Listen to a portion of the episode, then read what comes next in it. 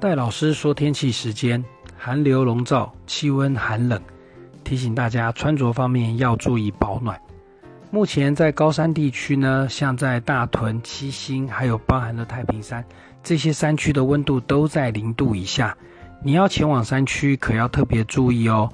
路面、登山步道都可能会有结冰的状况，山区行车要特别的小心了。你一定会问说，那这波寒流影响时间有多久呢？以目前来看，从这昨天晚上开始，整个冷空气南下，在今天礼拜五的一整天当中，都是一个非常寒冷的天气。白天北部的高温也只有在八度，中部地区也只有十到十二度，南部地区也只有十四度哦。所以温度形态来说，在今天一整天都是偏于寒冷。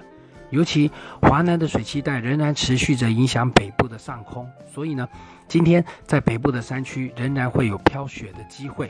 当然，相对的，在这山区的路况来说，都是比较偏差的状况。前往山区活动的朋友要特别的注意，沿海阵风也都明显偏大。像目前呢，在这无期啊、东石海边的阵风都有在八到九级的强阵风，所以呢，在海边城镇的朋友骑车侧风很强，要特别留意哦。还有包含了恒春的落山风，现在风力也有在八到九级呢。而这股寒流的影响时间要持续到礼拜六。的晚上，所以呢，温度形态来说，在礼拜五是最冷的。礼拜六的白天呢，水汽开始减少，温度在白天会略微上升一些，不过升的幅度也不会太多。但是到了周六晚上，反而是在云嘉南平原空旷地区，会因为辐射冷却的作用，夜晚的温度还可能会到达六度的低温呢。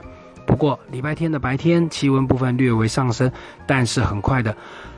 周日的下午到晚上的时候，另外一股冷空气再度南下，而使得我们在礼拜天的深夜到礼拜一的时候，又回到了寒流十度以下的低温。以目前来看呢，在周日进来的冷空气是干燥的冷空气，各地的话呢是天气晴朗，但是在夜晚的温度在因为辐射冷却作用之下，北部地区约是在十度的低温，而在中南部平原空旷地区也只有在十一度，所以温度状况还要冷到下周二。